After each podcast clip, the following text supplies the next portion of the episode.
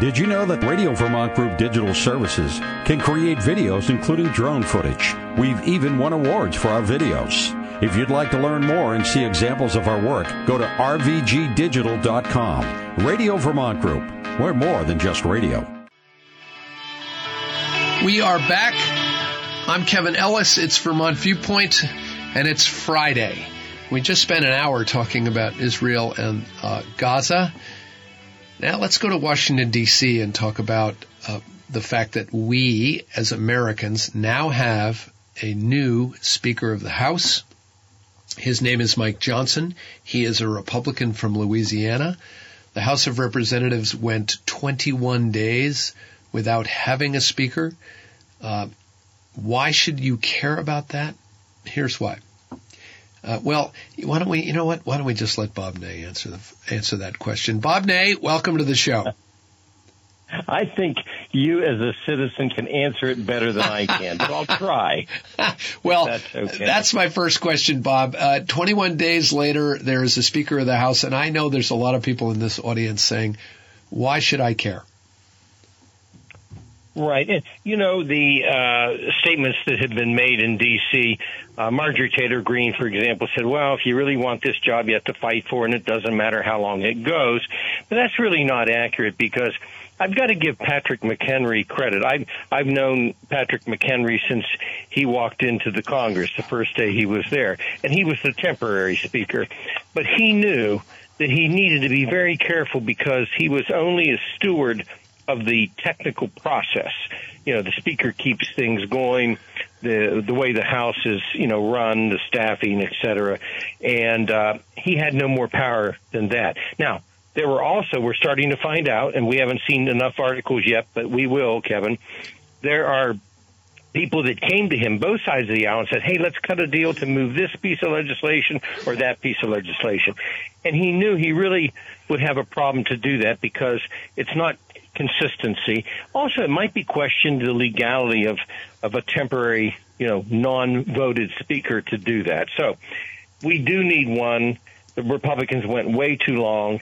Now they've got a speaker. I will caution them because I do communicate with a couple of them here and there. And uh, if they pull a McCarthy on this new speaker, you know, as they did with Kevin McCarthy, then they're going to have a problem because they just can't afford for this whole process to start over again. So a speaker is needed not only for the legal part to the process, but also for some type of order, usually, even though it doesn't seem like it, but some type of order in the House as to how it's run. Not to mention, second in line to the presidency of the United States. Well, that's another great point. if you don't have, if if something had happened now, now there's always ways around these things, but they're not, you know, good ways. If something had happened to the president and the vice president, there would had to have been an immediate election to the speaker so that that person could become the president of the United States. And again, that's no particular way to uh, you know, to, to run a, a country. Uh, so yes, they are third in line. There's a succession process after that, but it's important to have that into play too.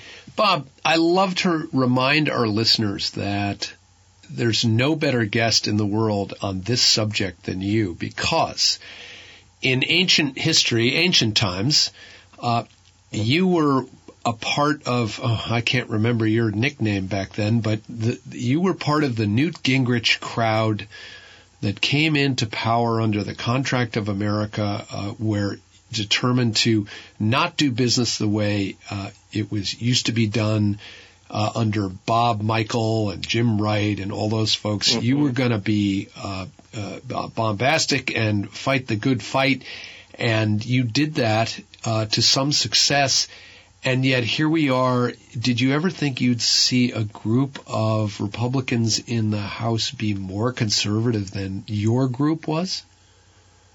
No, and I, I was called the mayor of Capitol Hill was my nickname uh, because the speaker made me chairman of House Administration, which has a ton of duties. But you know the big ones, uh, you give members carpets and staff and money.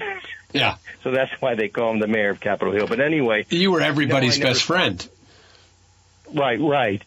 I never thought I would see this because, you know, I lived through the Gingrich era where Newt was considered the, you know, the grenade thrower right. and then the animosity between Clinton and Gingrich yet working for welfare programs, development programs, and five balanced budgets, you know, occurred.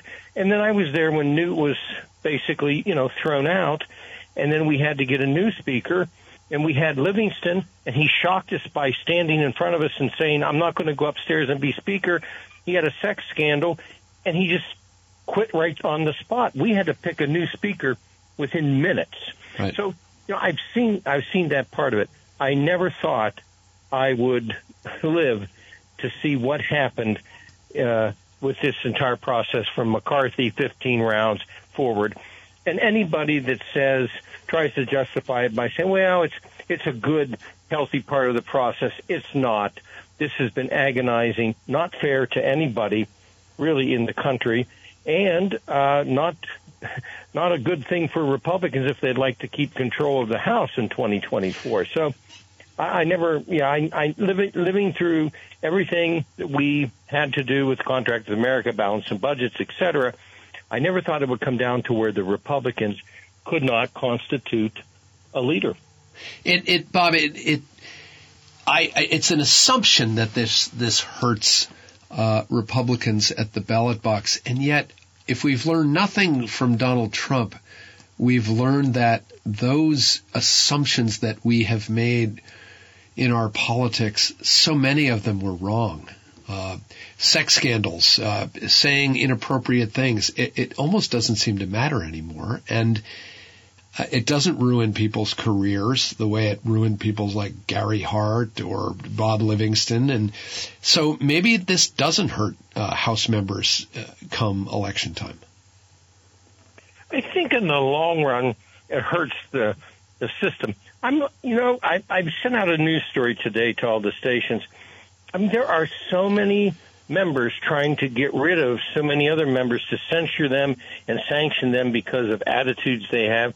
And there's some members, to be frank with you, that I just really don't like, but they don't need to be censured because they have a, a different opinion. Yeah. And this thing has just bubbled to the top. It's almost become a, a vicious circle over in the house where you can't say anything at all. Whereas when I was there, you really you could you know say a lot. But I think there has become a numbness to certain things. You know, Santos and all the lies he did. Uh, Bowman just pulled the fire alarm. Right. Which, you know, I served there. I knew. Everybody knows. He knew that wouldn't open the door.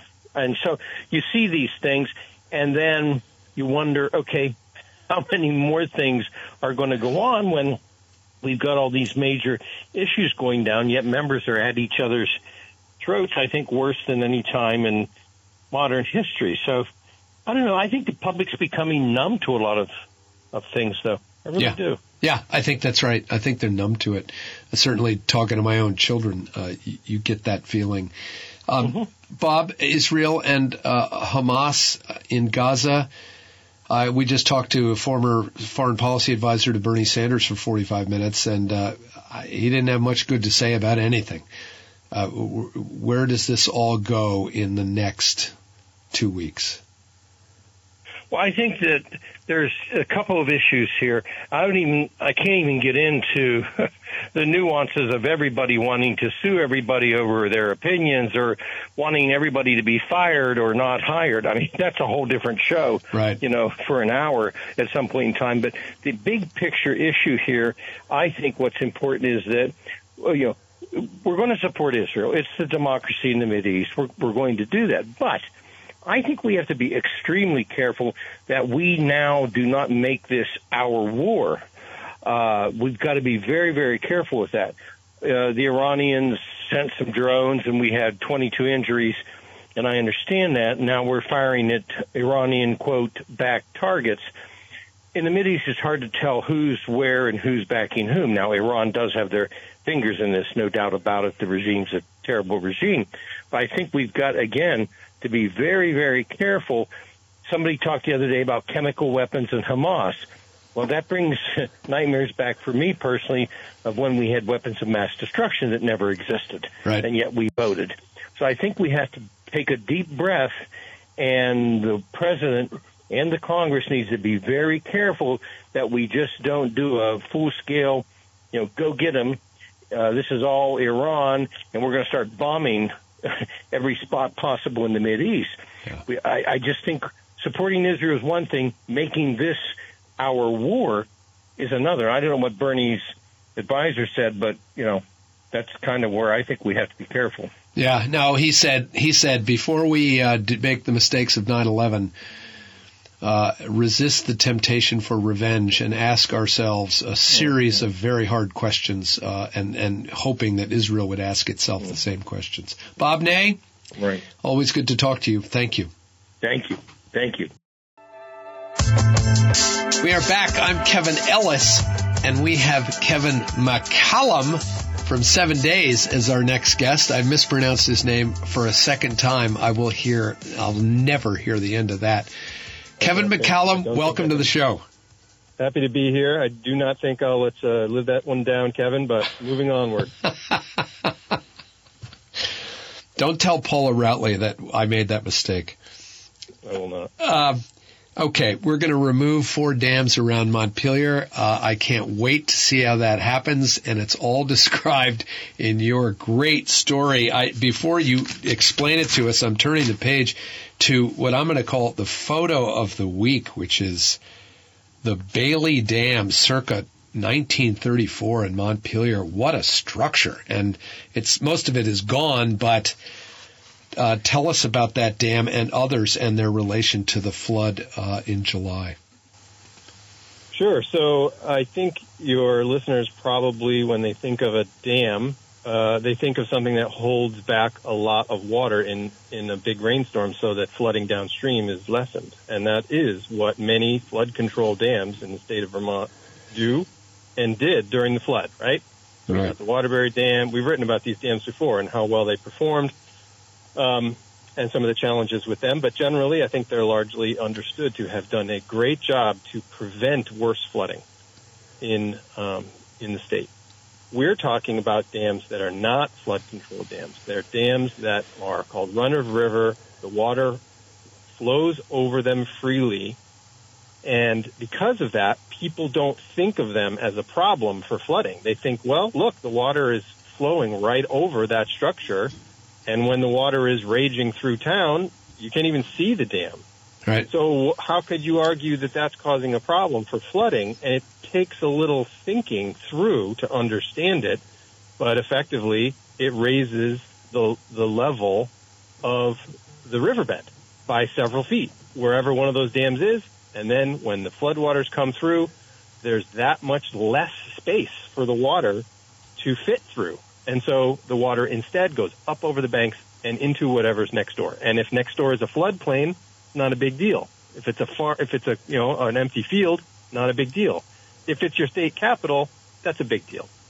So they're taking a hard look at removing some of these dams for flood control, which is something that was new to me. I understood them to be good for fish passage and other benefits, but I wanted to understand a little more about it, and I learned a lot. And you and you write that there's there are a lot of issues here. Uh, number one, it's expensive to remove these things. Number two, as as a friend of mine who owns uh, uh, other hydroelectric dams around the state told me when I asked him, he said, "Boy, before you remove those old dams, you got to make very cl- clear that there's a lot of pollution and sediment behind those dams." And you talk about the old Capital City Gas Company that burned coal right?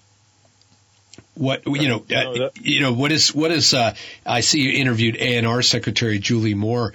She's obviously cognizant of the risks of sending all that contamination downstream. Yeah, no, dam removals almost all always come when they're done properly. Uh, they, they come with a very robust and expensive sediment removal process behind the dam. So you will see backhoes uh, if, if, if these projects go forward, you will see backhoes removing hundreds, if not thousands, maybe even millions of tons of sediment from behind some of these dams before they come out because they don't want to breach the dam and now have all that sediment just racing down uh, through the Winooski and into Lake Champlain, especially if, as you say, some of it could be contaminated sediment because of historical industrial practices. Who's behind all this, Kevin? Who, who are the experts that we need to rely on to tell us how to do this? Well, l- luckily in Vermont, we've got a lot of really smart people when it comes to uh, the environment and um, rivers. And the group that's directly behind the, the possible removal of these four dams is the Vermont River Conservancy.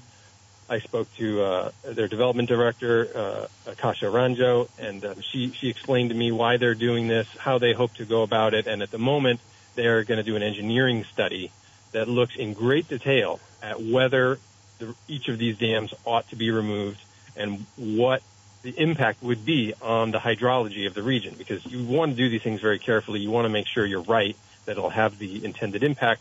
So they're going to have a, a, a study done. It's going to take several months, maybe into uh, the middle of next year. And then once they have that study in hand, they can go to state leaders, uh, you know, city leaders and say, look, here's what we want to do. Here's the money it's going to take. Uh, let's get started. And there is a report coming to the Montpelier City Council, and you talked to the mayor, Jack McCullough, uh, who is awaiting the results of that report. Uh, is that? Do I have that right? Yeah, that's the report that uh, the Vermont River Conservancy has uh, has hired an engineering firm in Waterbury to conduct. So when that report's done, they'll deliver it to the city and, and probably to the state and say, "Here's what we want to do." it's going to be costly, but here's why it's worth it. Yeah. So you've clearly become an expert in river hydrology, and I, I'm going to anticipate the calls that are going to come in here from uh, folks who say, just dredge the darn thing. And it's cl- pretty clear. Uh, tell us what you've learned about that, but it's pretty clear that that is exactly the opposite of what modern hydrologists advocate.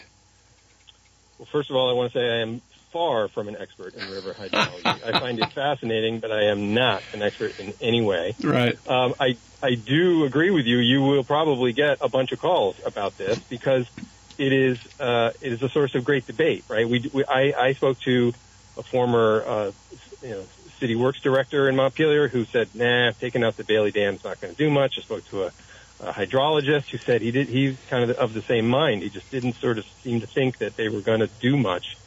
Um, and so, uh, but you're right. There's also a group of people who feel that we should just dredge these waterways, increase the carrying capacity of them, and get the water out of here. And there is some truth to the idea that you need to remove blockages from waterways to improve uh, flooding, flood resiliency, as I understand it. But that's a far cry from dredging these waterways, right? These are still natural environments. These are natural habitats. They're they're home to creatures. They're they're they're um, important for many many reasons. And so the notion that you just need to go in and dredge them to improve flood resiliency is maybe while tempting, uh, is not where the science of this stuff stands, as I understand. That Bailey Dam uh, behind the Shaws in Montpelier, I know there's a whole community of kayakers and swimmers and others who have been behind the, the funding uh, and construct, construction and design of a confluence park there at the confluence of the two rivers on the Winooski. I bet they would love to remove that dam. They, they are. That is one of the uh, reasons.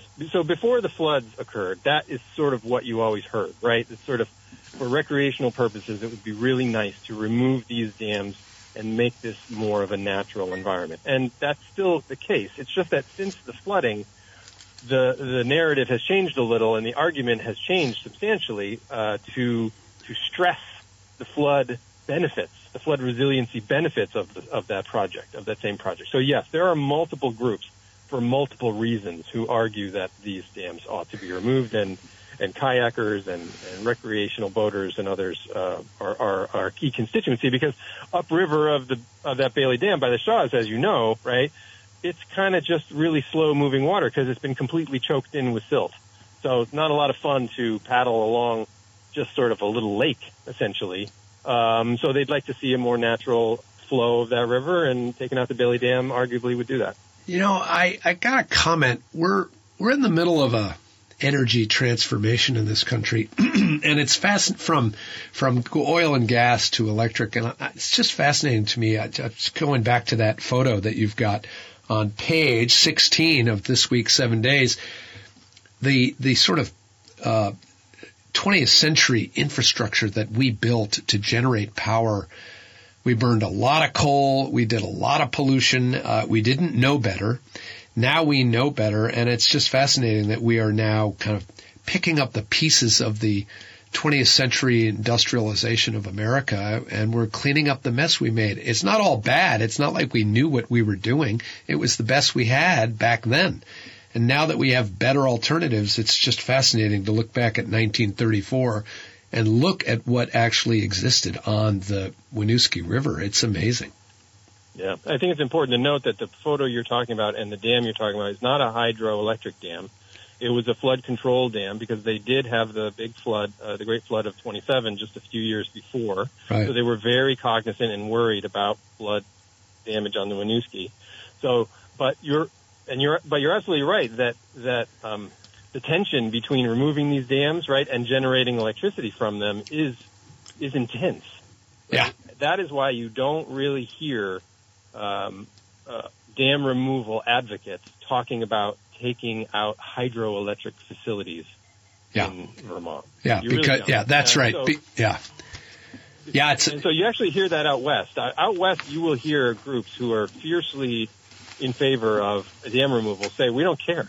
we don't care that that's owned by PG&E and it's owned it for a hundred years and it's generating electricity.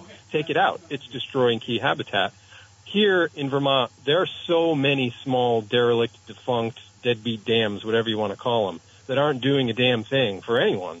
That there's plenty of work to do to take those out before anyone goes after any of the hydroelectric dams in the state. Because, as you say, hydroelectric is uh, a, a, great source of power, uh, clean, green um, electricity. So nobody really is going to be touching any of those dams anytime soon, as far, as far as I can tell.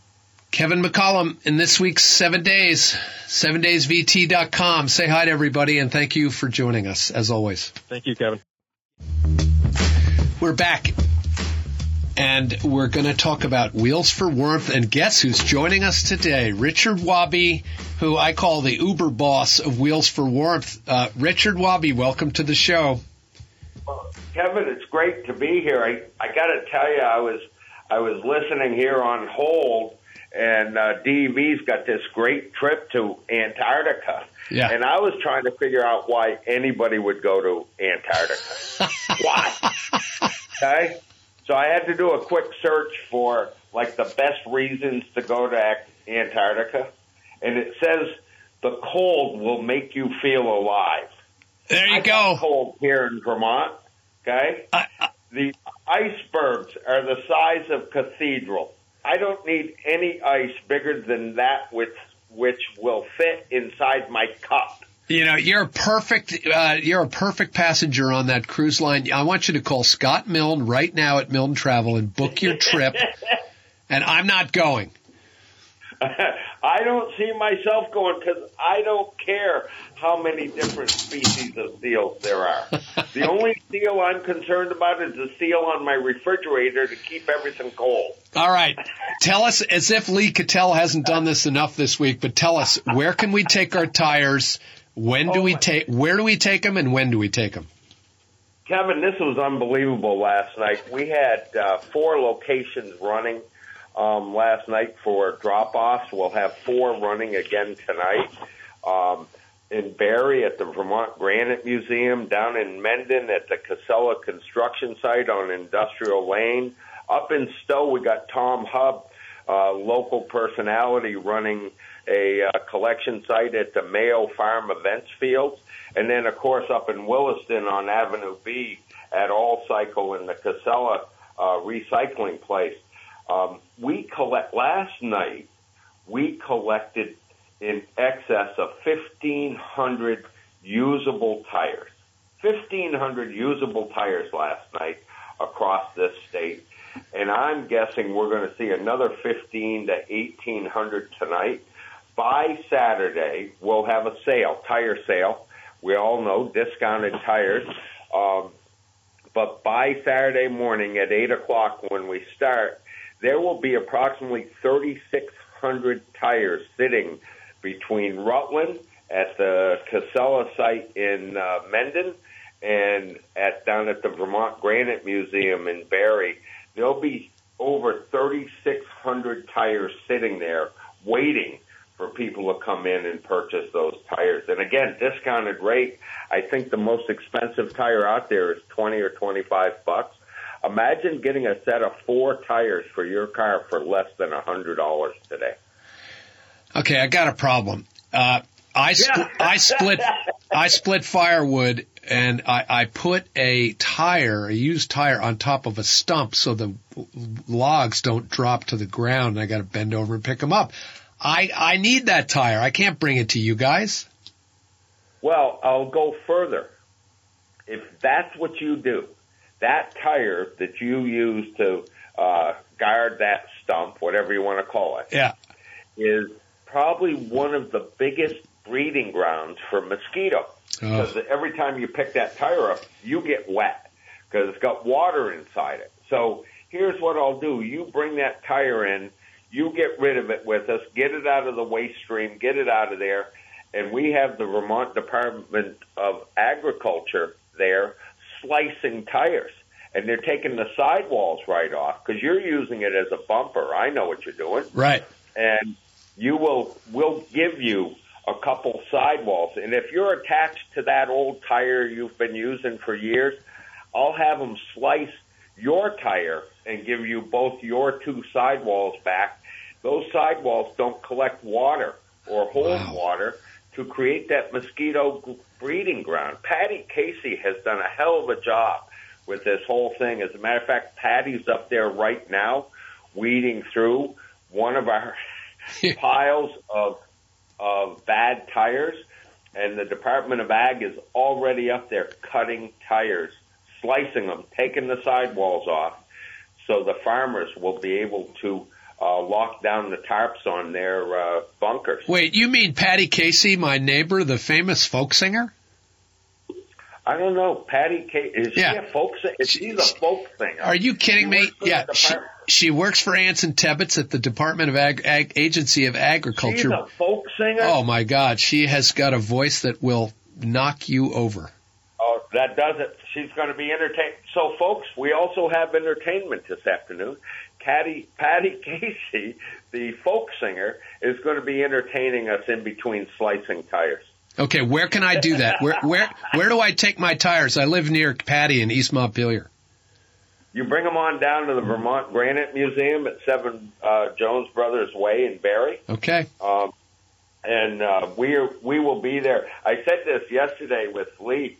We'll be there from two to six, and everybody started showing up at twelve thirty. So I'm not going to tell you what time I'm going to be there, but we will be there all afternoon. All right. Last question. Where where do I find the governor so we can say hello? He's out there. We know that.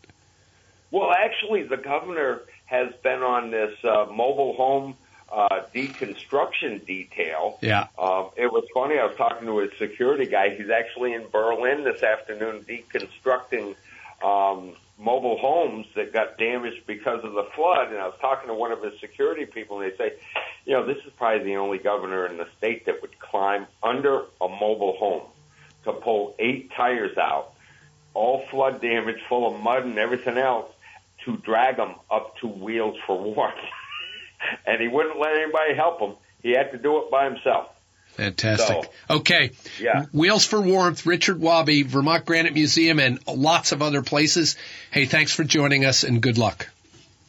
Hey, Kevin, thank you very much, and I appreciate all you guys have done. You're a huge sponsor, and you guys make it successful. Thank you. Thanks a lot. Okay, we're going to take a very quick break, and then we got to come back and talk about books. Um, we are going to do our monthly visit with my friend Mary Bisbee Beek, the publishing Sherpa, and where we're going to go over recommendations for books that you won't find on the New York Times bestseller list. I'm Kevin Ellis. We'll be right back uh, on Vermont Viewpoint on WDEV. Welcome back, and we're going to go right to our friend Mary Bisbee Beek, the publishing Sherpa, for her monthly rundown of great reads for this weekend, especially if the weather's not going to be good. Mary, welcome. Hi, Kevin. Good morning. How are you? I'm sorry we have a little bit of a truncated uh, uh, time slot right now, so I guess we're going to have to move a little quickly. But boy, do you have some great recommendations. I think I do. But I just have to quickly say, just because some of these books might not be on the New York Times bestseller list doesn't mean we wouldn't like to see them there. Exactly. Um, so, so get out there and buy these books and enjoy the reading. Right. Um, the first, the first one I have is um, it's a family saga, and it's called The Nightingale Sonata: The Musical Odyssey of Leah Luboshutz by Thomas Wolf. And um, this is uh, the spoiler to this is that Leah is Thomas Wolf's grandmother. So um, first first person research was not too difficult for him to do. Um, forming the story took him many years, and um, the the outcome is terrific. It's just it's an amazing book, and you just it's too big to do a read through in one sitting, but I think you could do it in three if you really get into it. Oh wow! And if you have any sort of musical um, background, you're really going to love this. Um, Leah was a little girl who left Odessa, Russia, um, with just her violin, and she became um, very famous. She performed on all stages all around the world, including Carnegie Hall, and she became a founding faculty of the prestigious Curtis Institute of Music in Philadelphia. The story is filled with heartbreak and triumph, tenacity and spades, and lots of famous people um, walk on and off the pages of the book. And I think this is a terrific book to plan for a long Thanksgiving weekend, um, if not before, if you have that opportunity. And it's a really nice antidote if you don't like football. Th- those of Um, us, those of us in Vermont who know the Trapp, the Trapp Family Lodge and the Trapp Family Singers story, and the Sound of Music Yes. movie, there it, there are echoes of that. There are, and there are also many music festivals around all of New England during the summer months. Yeah. And um, uh, Tom has um, often brings musicians together, and then he'll he'll talk a little bit of this story, and it's really something to look for um, because it's he puts on a really good show, Oh, and great. he's written a terrific book. Okay. What's next? Next is a terrific Halloween book, and it's it's of interest. It should be of interest to adults, um, but it's definitely found a little bit of an audience with uh, younger YA, young adult readers, and it's called Lost River 1918 by Faith Shearin. And um, this book was the winner of the Leapfrog Press Global Young Adult Fiction Prize in 2021. It's the story of the Von Beast family, who inherits a house at the edge of a magical forest where the dead return from the afterlife. When 10 year old Anne's mother, a midwife, delivers a stillborn baby, and her father, a mortician, accidentally brings that infant back to life, the Von Beasts find themselves at the center of a drama that raises questions about the relation, relationship between the living and the dead. This book really um, enters the realm of magical realism. And um, there's, once you start reading it, there's absolutely no question that the that the writer Faith is a poet. She's a per- poet first and foremost, and she brings all of those wonderful qualities um, to this story. The the um, let's see, um, sorry, Oh no. uh, the prose is just really rich and delicate, and um, I think I think that every almost everyone in the family might like this. Can I drag my 29 year old daughter away from reading Harry Potter for the 15th time and into a book like that? I think I can. It could just be a station identification for her because it's a, it's a very slender book. Okay. I've never read Harry Potter. I should probably do that. Oh, I, I read them out loud uh, to one child, and then I started falling asleep on the second child, but they were fantastic. Oh, that's great. great. Um, okay, the third book that we're talking about today, probably uh, breaking a rule here, um, probably was on the New York Times bestseller list. Oh, okay. It's, it, uh, sorry, it's, but I have to say it's one of my all-time favorite books. And I was just passing the bookcase yesterday in the living room, and I thought, oh my God, I have to add this book um, when I talk to Kevin this week. It's called The Principles of Uncertainty by Maira Kalman. And um, Maira actually offers the best description of the book herself. This is a year in my life profusely illustrated, abounding with anguish, confusion, bits of wisdom, musings, meanderings, buckets of joie de vivre, and restful sojourns. I would urge everyone to run, not to walk, but absolutely run to the local bookstore, which we know is Bear Pond, I believe, and buy this for everyone on your Christmas list. Even though, or maybe especially because it's not a brand new book, but it has that timeless quality that once you have it in your hand, you'll wonder what you ever did without it.